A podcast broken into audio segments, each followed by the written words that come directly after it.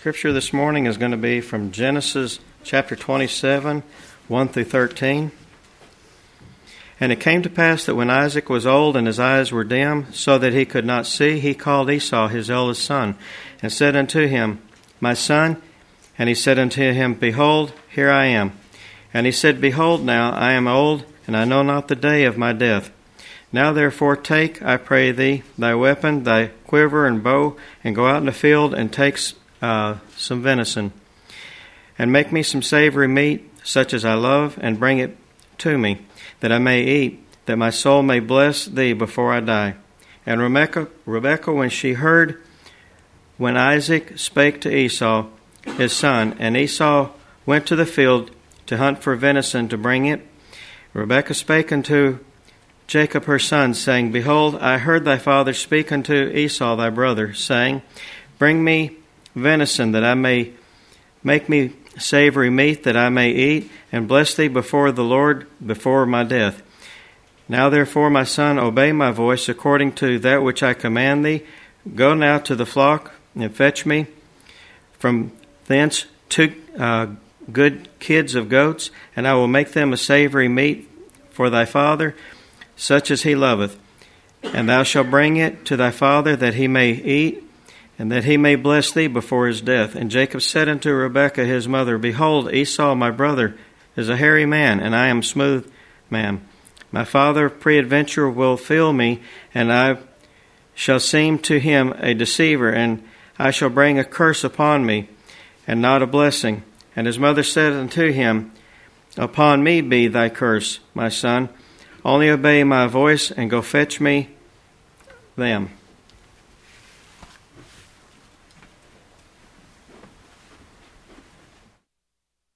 Thank you, Rob. I uh, so blessed by the. I know it was a little bit out of the ordinary. The the the Bible text was kind of long. I was teasing him back there, giving him a hard time, but. Uh, I, I think it was very important for us to know the whole context. Whenever we study Scripture, it's very important and essential for us to to look at Scripture as a whole. So good to be with you all this morning. Just delighted, and um, just my heart is so full and so happy to be here with you all. Uh, I see some familiar faces and I see some new ones also in the audience, which which is it, it warms my heart. It's so good to see those, and I, I hope that you all had a real beautiful week. I know that some of us are tired, some of us are a little bit stressed about what went over the week, but we had a good time, and so I am I am glad that we are here now to see what the Lord has to for us this morning. So without further ado, let's go ahead and pray and seek the Lord's blessing. Our Father in heaven, we are just delighted this morning to be in your presence. And so, Lord, this morning we just ask that you will continue to be with us. I know that you have brought us here this morning. You have a purpose for our lives. And so we just ask, Lord, that that purpose may be realized and that we may encounter you this morning. That is our prayer. We ask in Jesus' name. Amen.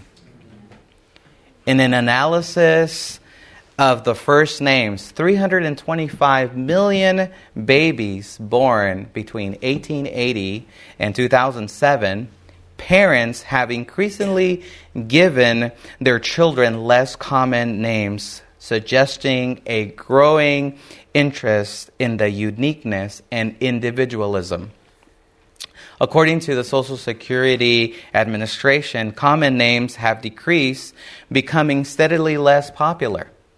Nowadays, it is more common if your child has a unique name, whereas before, many have felt would have felt bad if the kid was born with a unique name versus a familiar name. Culture has shifted.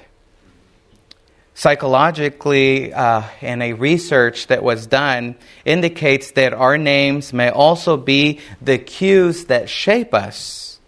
Not only us and the, per- the perceptions that people have about us but also our personality and perhaps the choices about where we choose to live and also where we choose to do for a living but no matter the name that was given to us as a child, of course, I was giving Edwin, um, but we tend to recognize that though they are, we are unique and our children, they have uniqueness, they have personalities, they all have their own choices.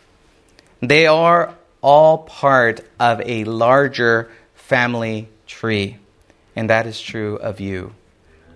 Families are like branches on a tree. We grow in different directions, and yet our root remains as one.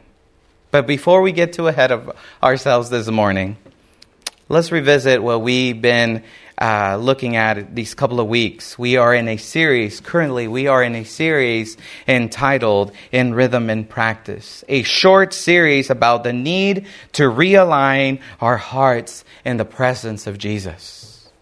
Through the studying of Scripture, we have learned that you and I are not primarily rational beings. No.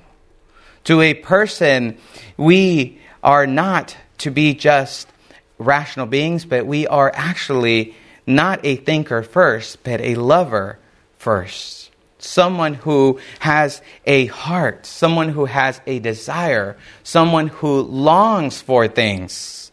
So, in order for us to flourish in the world, to be the designers that we were built, we were created to be, to build a house on the rock, we are not only need to have the right thoughts, what we pay attention to, who are we becoming, but we need to have healthy rhythms and practices that imitate the patterns and the habits of Jesus.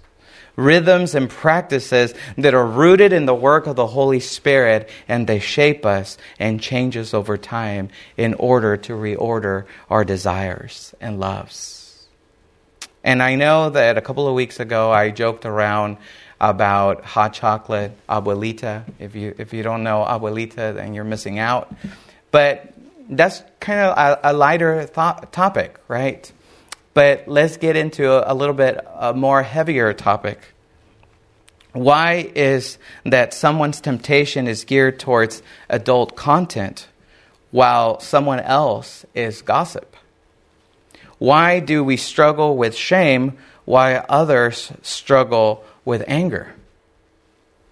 Maybe some of us are able to pinpoint a time in our lives, maybe, maybe just maybe a life event like a trauma or a displacement or a wound. Many of us cannot point out a life event or a trauma that explains the loves and the desires and behaviors.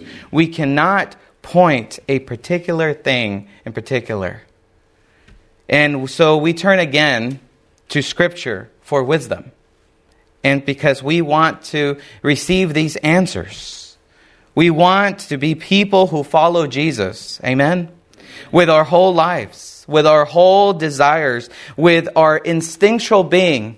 As I wake up in the morning, instinctually, I am seeking the Lord.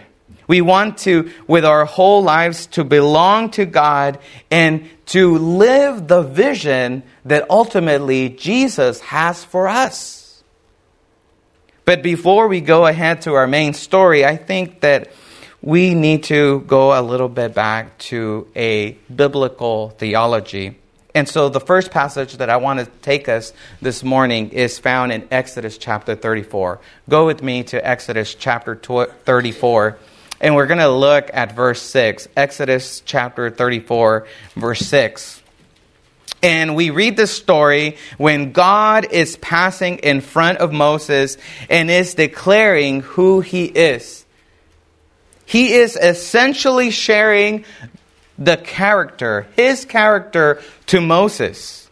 And verse 6 reads this way And he passed in front of Moses, proclaiming, The Lord, the Lord, the compassionate, the gracious God, slow to anger, abounding in love and faithfulness, maintaining love to thousands, and forgiven wickedness, rebellion, and sin. Yet he does not leave the guilty unpunished. He punishes the children and their children for the sin of the parents to the third and fourth generation. The last part, you might be scratching your head, and, and what did I just read?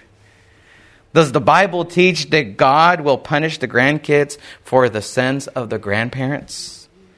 What I believe is happening here is what theologians call passive judgment passive judgment, where God is not necessarily actively causing the discipline or the punishment, but instead recognizes that sin plays out a course to the third and fourth generations of the families. For example, a case study for us would paint a picture of King David. We look at the story of King David, and he took a wife of another man. And then he essentially killed the husband and his, of, of this woman and this is not okay, of course, in the ethics of the kingdom. So God pronounces a judgment. But notice the language. Notice the language. 2 Samuel chapter 12. 2 Samuel chapter 12, verse 10. It says, Now, therefore, the sword will never depart from your house, because you despise me and took the wife of Uriah the Hittite to be your own. The sword that will never be departed from David's family was not one of God's active judgments, but the consequence of sin's pushing. Later in his life, David's family is a terrible and painful mess, an awful case study of the damage that sin does. Because let's be real, church family, for a moment here this morning. Sin has a way of affecting us. Sin has a way of creeping us, creeping around us, and not just affecting us, but if we're being truly honest, sin also affects those that are around us. And so then we see that there was incest, we see that there's rape, and his son Absalom overthrows David's throne. We all know the stories running away, and Absalom execution, and David's heartache. Did God cause all these violent interactions within the family tree? Not at all. Were they, were they consequences of David's actions? Yes. So sin is what punishes. Sin is what deals an unforgiven blow to your life. You may not know it clearly, but sin has had an effect on your family, on your dad, on your mom, on your grandparents, and even to you. By the way of analogy, and to illustrate this, think about an onion. And whenever you think uh, you start to peel the onion, if it doesn't make you cry first, the skin is the membrane on the layer, and the more you peel, the more you find another layer. Right? Each layer has a skin, and the membrane that wraps around the actual layer, the very center, does not have a name since it's just a younger leaf that's growing out of the basal disc. What looks like a regular onion, a regular old onion, it actually has multiple layers. This is also true of you.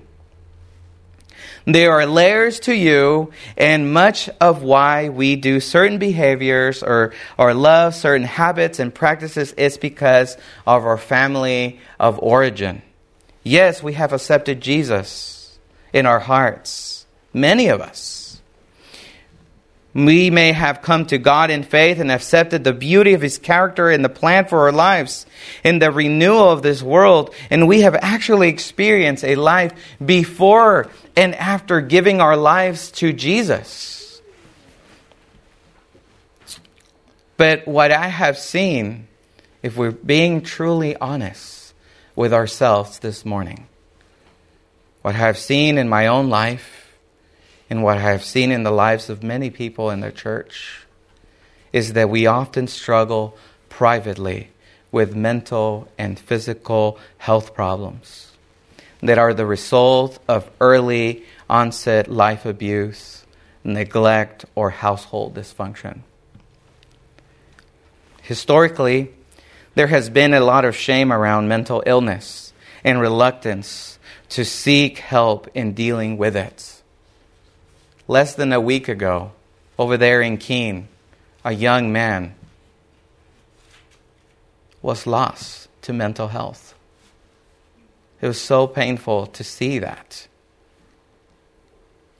There's things in life that we are uncomfortable with, and we prefer not to talk about it.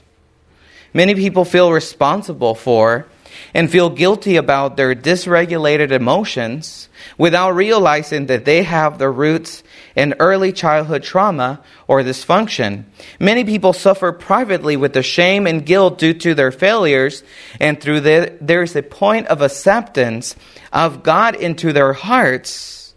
There's a continual battle that comes after baptism. We need to realize that just because I gave my heart to Jesus, just because I was baptized, doesn't mean that I am not going to face any more battles. Doesn't mean that everything is going to be tidy, that everything's going to be goody goody. We have to realize that we live in a world that is full of sin. We need to realize that there's real battles of the heart that are real, that are happening all around us. And in more ways than one, those habits and those tendencies and behaviors often have less to do with your profession of faith in God and more to do with the family of origin. The decisions that were made before you came into the world, in the environment and the home you grew up in. These are the realities. So, as you hear me and you think, my family is definitely broken, you might say, my family is so far from the ideal, happy family. It might seem that it's a facade. I show up here to church with my nice suit, with my nice dress. I look so nice from the outside. But, Pastor, Pastor, Pastor, if you only knew if you if you only knew what was my house really like. If you only knew if you if I, I hear you. I hear you. I hear you. I am there with you. But so is the majority of the characters in the Bible. We read this book. We read this book and we see in the top of our books it says Holy Bible. But for being a holy book is filled with unholy people with a less than holy decisions and patterns. I want us to visit one story in particular that shows us the brokenness in a specific family and how we can move forward towards healing. Because I think that Jesus wants to do something fabulous in our lives. And the only way that he can do that is through the process of healing. And so we have the story of Abraham. Most of us are familiar. The father of faith.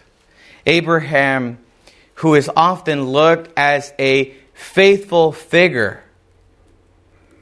But many of us don't talk about the brokenness. Don't talk about the heartache that Abraham encountered. We don't talk about how he went ahead and got his wife's servant pregnant.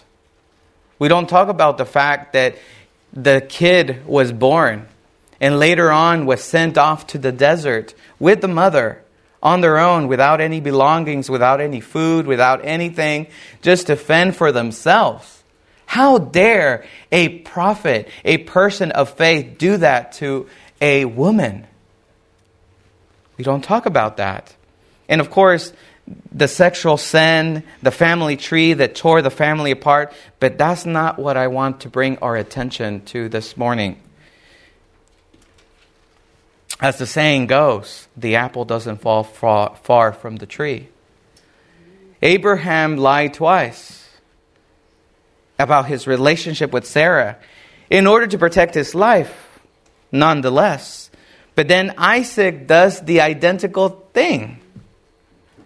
He lies about his wife in order to keep his life. And by the time we get to Jacob, by the time we get to Jacob, not only his name is a deceiver, but we saw him that he impersonates his older brother and steals the blessing. This is, this is a story that is worth unpacking. Jacob, the grandson of Abraham, finds himself living a life of deception by himself in a story where we find that his dad is actually aging. He's, he's growing blind. He's not able to see very well. And so the time comes when Isaac is getting ready to pass this blessing over, this family blessing.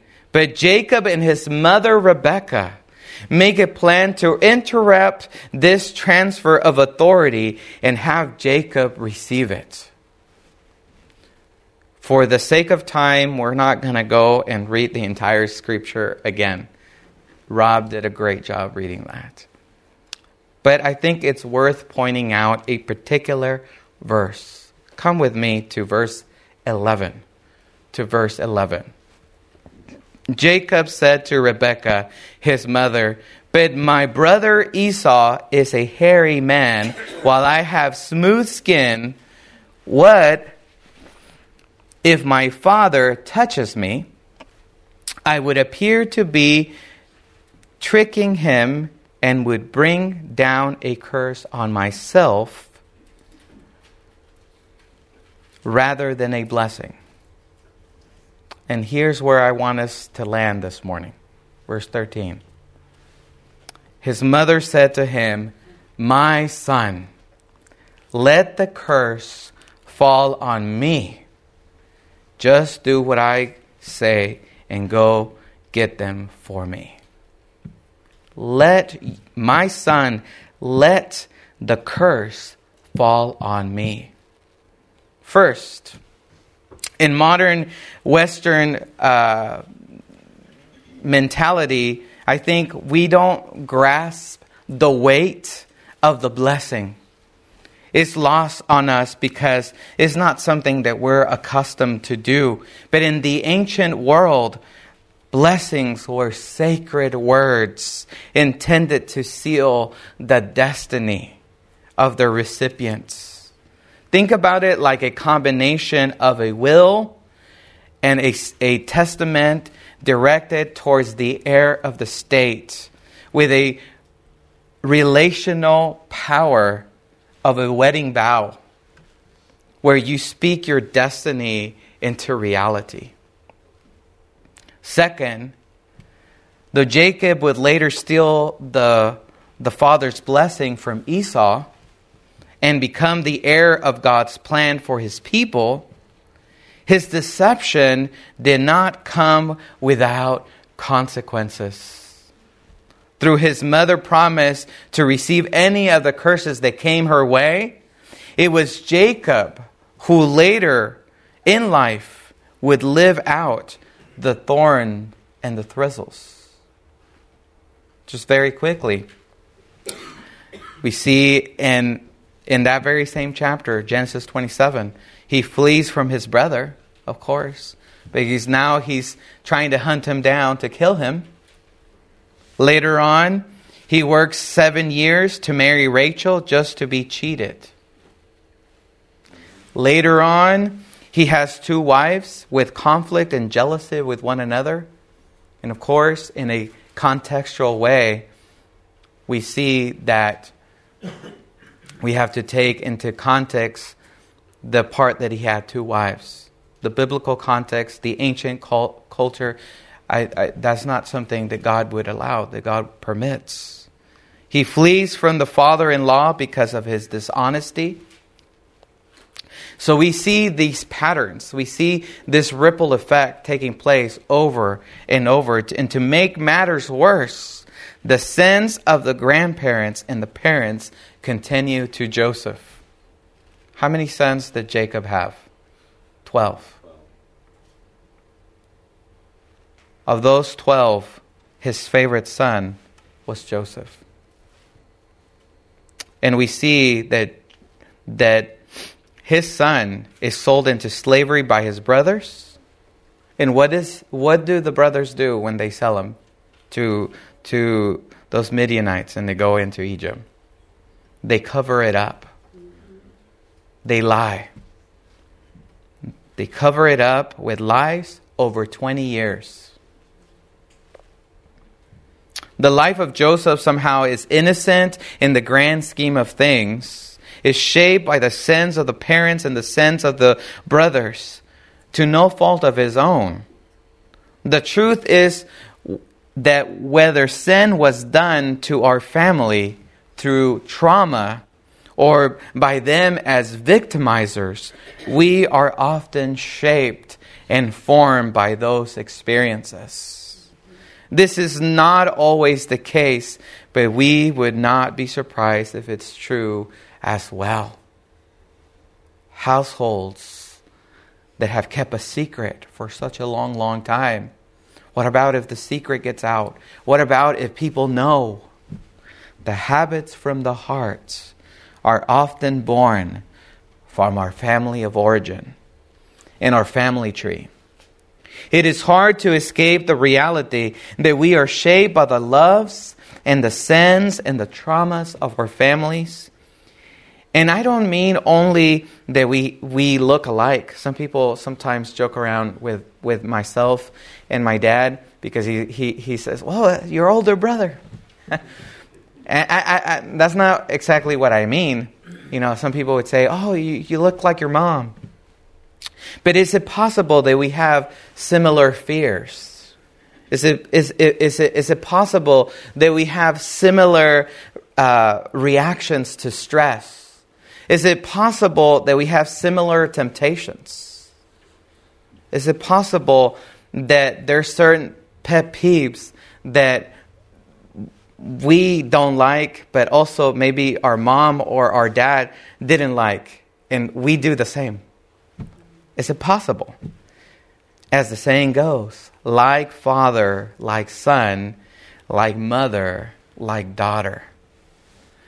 It's possible that you are carrying the wounds of your parents' divorce into your marriage. The, skepticism, the skeptic, skepticism and the lack of trust for others is projected onto the significant others, leading you to questions of inter- integrity to your spouse. You are a branch of a much larger tree. Is it possible that maybe you were raised into creating perfectionism? Everything has to be perfect in order for me to feel valued in order for me to feel that I am worth it. If I don't de- if I don't do this right, if I don't get this right, if I am not perfect in this one thing, then maybe I don't deserve to be loved. Maybe I don't deserve to receive this affection. And so I do it. I do these things in order to earn appreciation, in order to earn love. Remember, you are a branch of a much larger tree. Is it possible that your body is still carrying the trauma of the abuse that was done to you, to your mother, or to you? And you live in a type of survival mode, suppressing the memories of the past. You are a branch of a much larger tree. Or just, just maybe, just maybe, the face and ebb and flow more of mel- melancholy or a low grade uh, depression that comes to you, and you're like, man, what, what's wrong with me? Why, why am I depressed? I should be, I should be happy. This low, this low grade depression. You know what I'm talking about. You may feel less with your own decisions, and you may be related to a home environment that you grew up in, in the way that you were spoken to as a child, and the traumas that your family faced while you were still in the womb. You are a branch of a much larger tree. And maybe your tendency towards anger is it has less to do with your coworker or more to do with the environment of your coworker and more to do with the environment and the rage at home. So you only learn that the only way to deal with problems was to get mad, to get upset. Because no one took the time to teach you. No one took the time to, to help you learn and understand that there's better ways to deal with anger. You are a branch of a much larger tree. Yes, it is true that we choose our destinies, but if we don't face our past, then the past itself will shape them. Later in the unfolding of this family tree, we have Joseph who is grown into this prince of Egypt. And I know many of us have seen that movie, that Disney movie, Prince of Egypt. But through all those years, estranged from his brothers, when he had the opportunity to face the past, he did.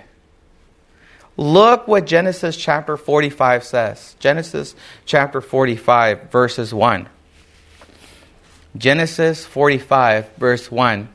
Then Joseph could not control himself before all those who stood by him, and he cried, Have everyone come out from me. So there was no man with him when Joseph made himself known to his brothers. He wept so loudly that the Egyptians heard it and the household of Pharaoh heard of it. Then Joseph said to his brothers, I am Joseph. Is my father still alive? But his brothers could not answer him, for they were dismayed at his presence. Wow. This is just like, it's playing just like a movie scene. Literally, just like a movie scene. We see Joseph, the recipient of wound after wound, of lies, of deception, of heartache, of pain, of suffering by his brothers. He was betrayed by his own blood, by his brothers the ones whose life was shaped by lies through he is not recorded lying himself. He is the one who does the hard work of healing. He is the one who does the hard work of healing. Through the heartbreak and the tears he faces the past to write a different future in his story. He says wait i don't want to continue this cycle of dysfunction wait, I want to do the hard work of helping my family be better. And I don't know about you, but my instinct when it comes to healing from my own decisions or emotions or that of my family is not to do what Joseph did. Even though there is a little bit of me that wants the other side of healing, maybe you think, of what has been done to you.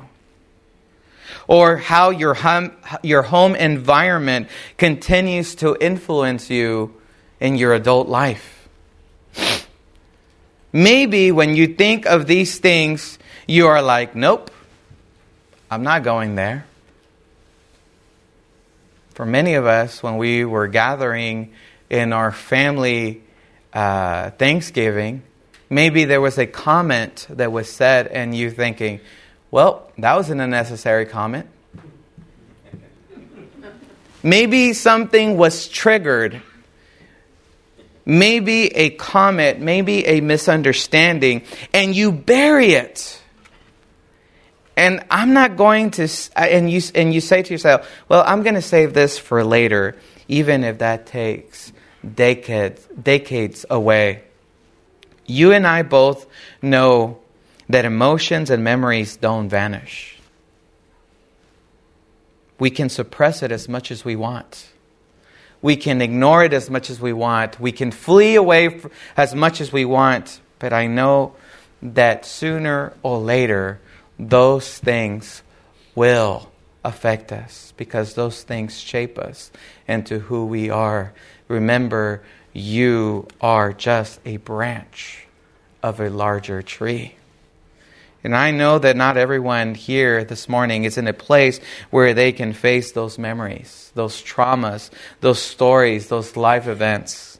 For many of you, it would be best to work out these things with God and with a Christian counselor slowly over time. But for those who are in a place where they want to face those things, there's a helpful exercise that I highly recommend and it's a, a family diagram. And if you want to know more about it, just come and talk to me. I, I, I, will, I will talk to you. I have done it myself, and I can tell you that it has been really, really helpful into knowing myself and knowing who I am and what I'm all about. So, here this morning, I don't talk to you like someone who has it all together. I don't talk to you and I'm not standing in front of you like someone who is perfect and has has everything in order. I don't talk to you about a family that is not broken, that doesn't have generational patterns and the need for healing from a place. Oh, look at that little tight look at that tidy perfect family. Far from it. But I believe that if we want to flourish and heal and develop into the rhythm, into the practice of the heart that shape us to becoming happier people, then we must face the past. Jesus wants to do something remarkable in our lives. Right now, you are thinking, I want to heal. But if you knew my story, I want to heal. But if you only knew what I had done, I want to heal. But if you search the history and knew my reputation, if you knew what I had done, what my parents were like,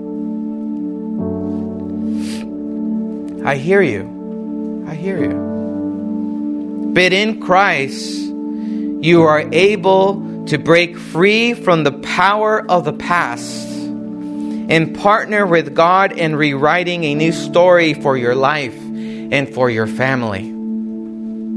I hardly, so heartedly believe that.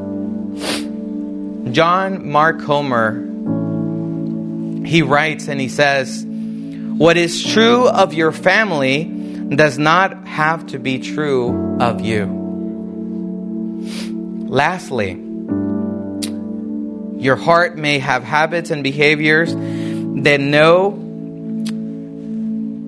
that, that you know that are not healthy. And you and I both know we can't will our way into change.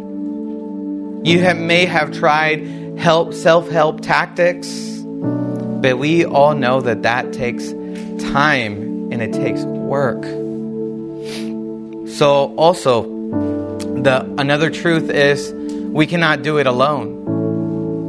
Because when we try to do it alone, sometimes we dig deeper holes for ourselves and we try to get out and we try a few self help tactics only to recognize that these deeply formed tendencies are strongholds in our lives.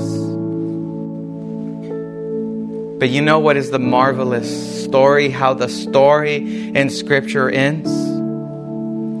It ends there in Genesis chapter 45 where it says, And the Lord was with Joseph.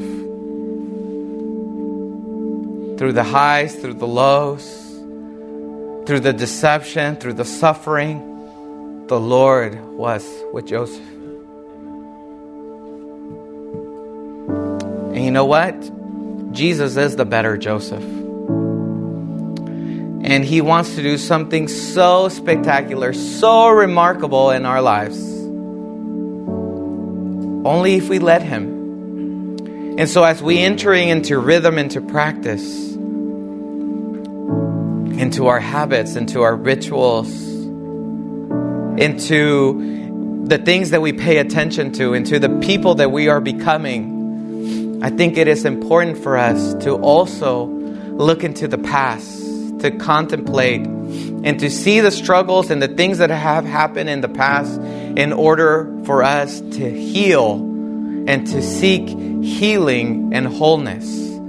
And so, just for a few moments, just for a few moments, before we sing our final song, as we sing the music, as we hear the music, let's just pause, slow down, and reflect and contemplate about the past and find ways in which we can seek towards healing and wholeness. So, just for a few minutes, we'll pause and allowed you to think and slow down. And then after that, we'll sing our final song.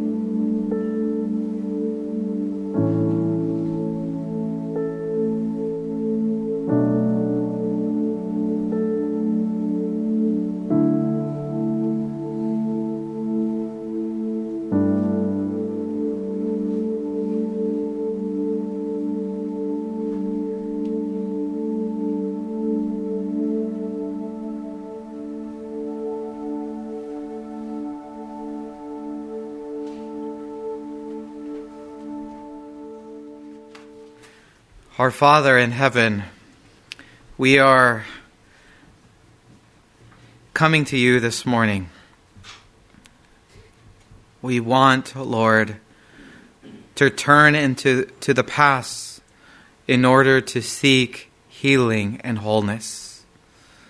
Lord, we want to live the vision that you have for us, a, a vision of flourishing. And so, Lord, help us to do what is needed to live in such a holistic way. Our physical health, our mental health, as well as our spiritual health. We love you so much. Be with us. In Jesus' name we pray. Amen.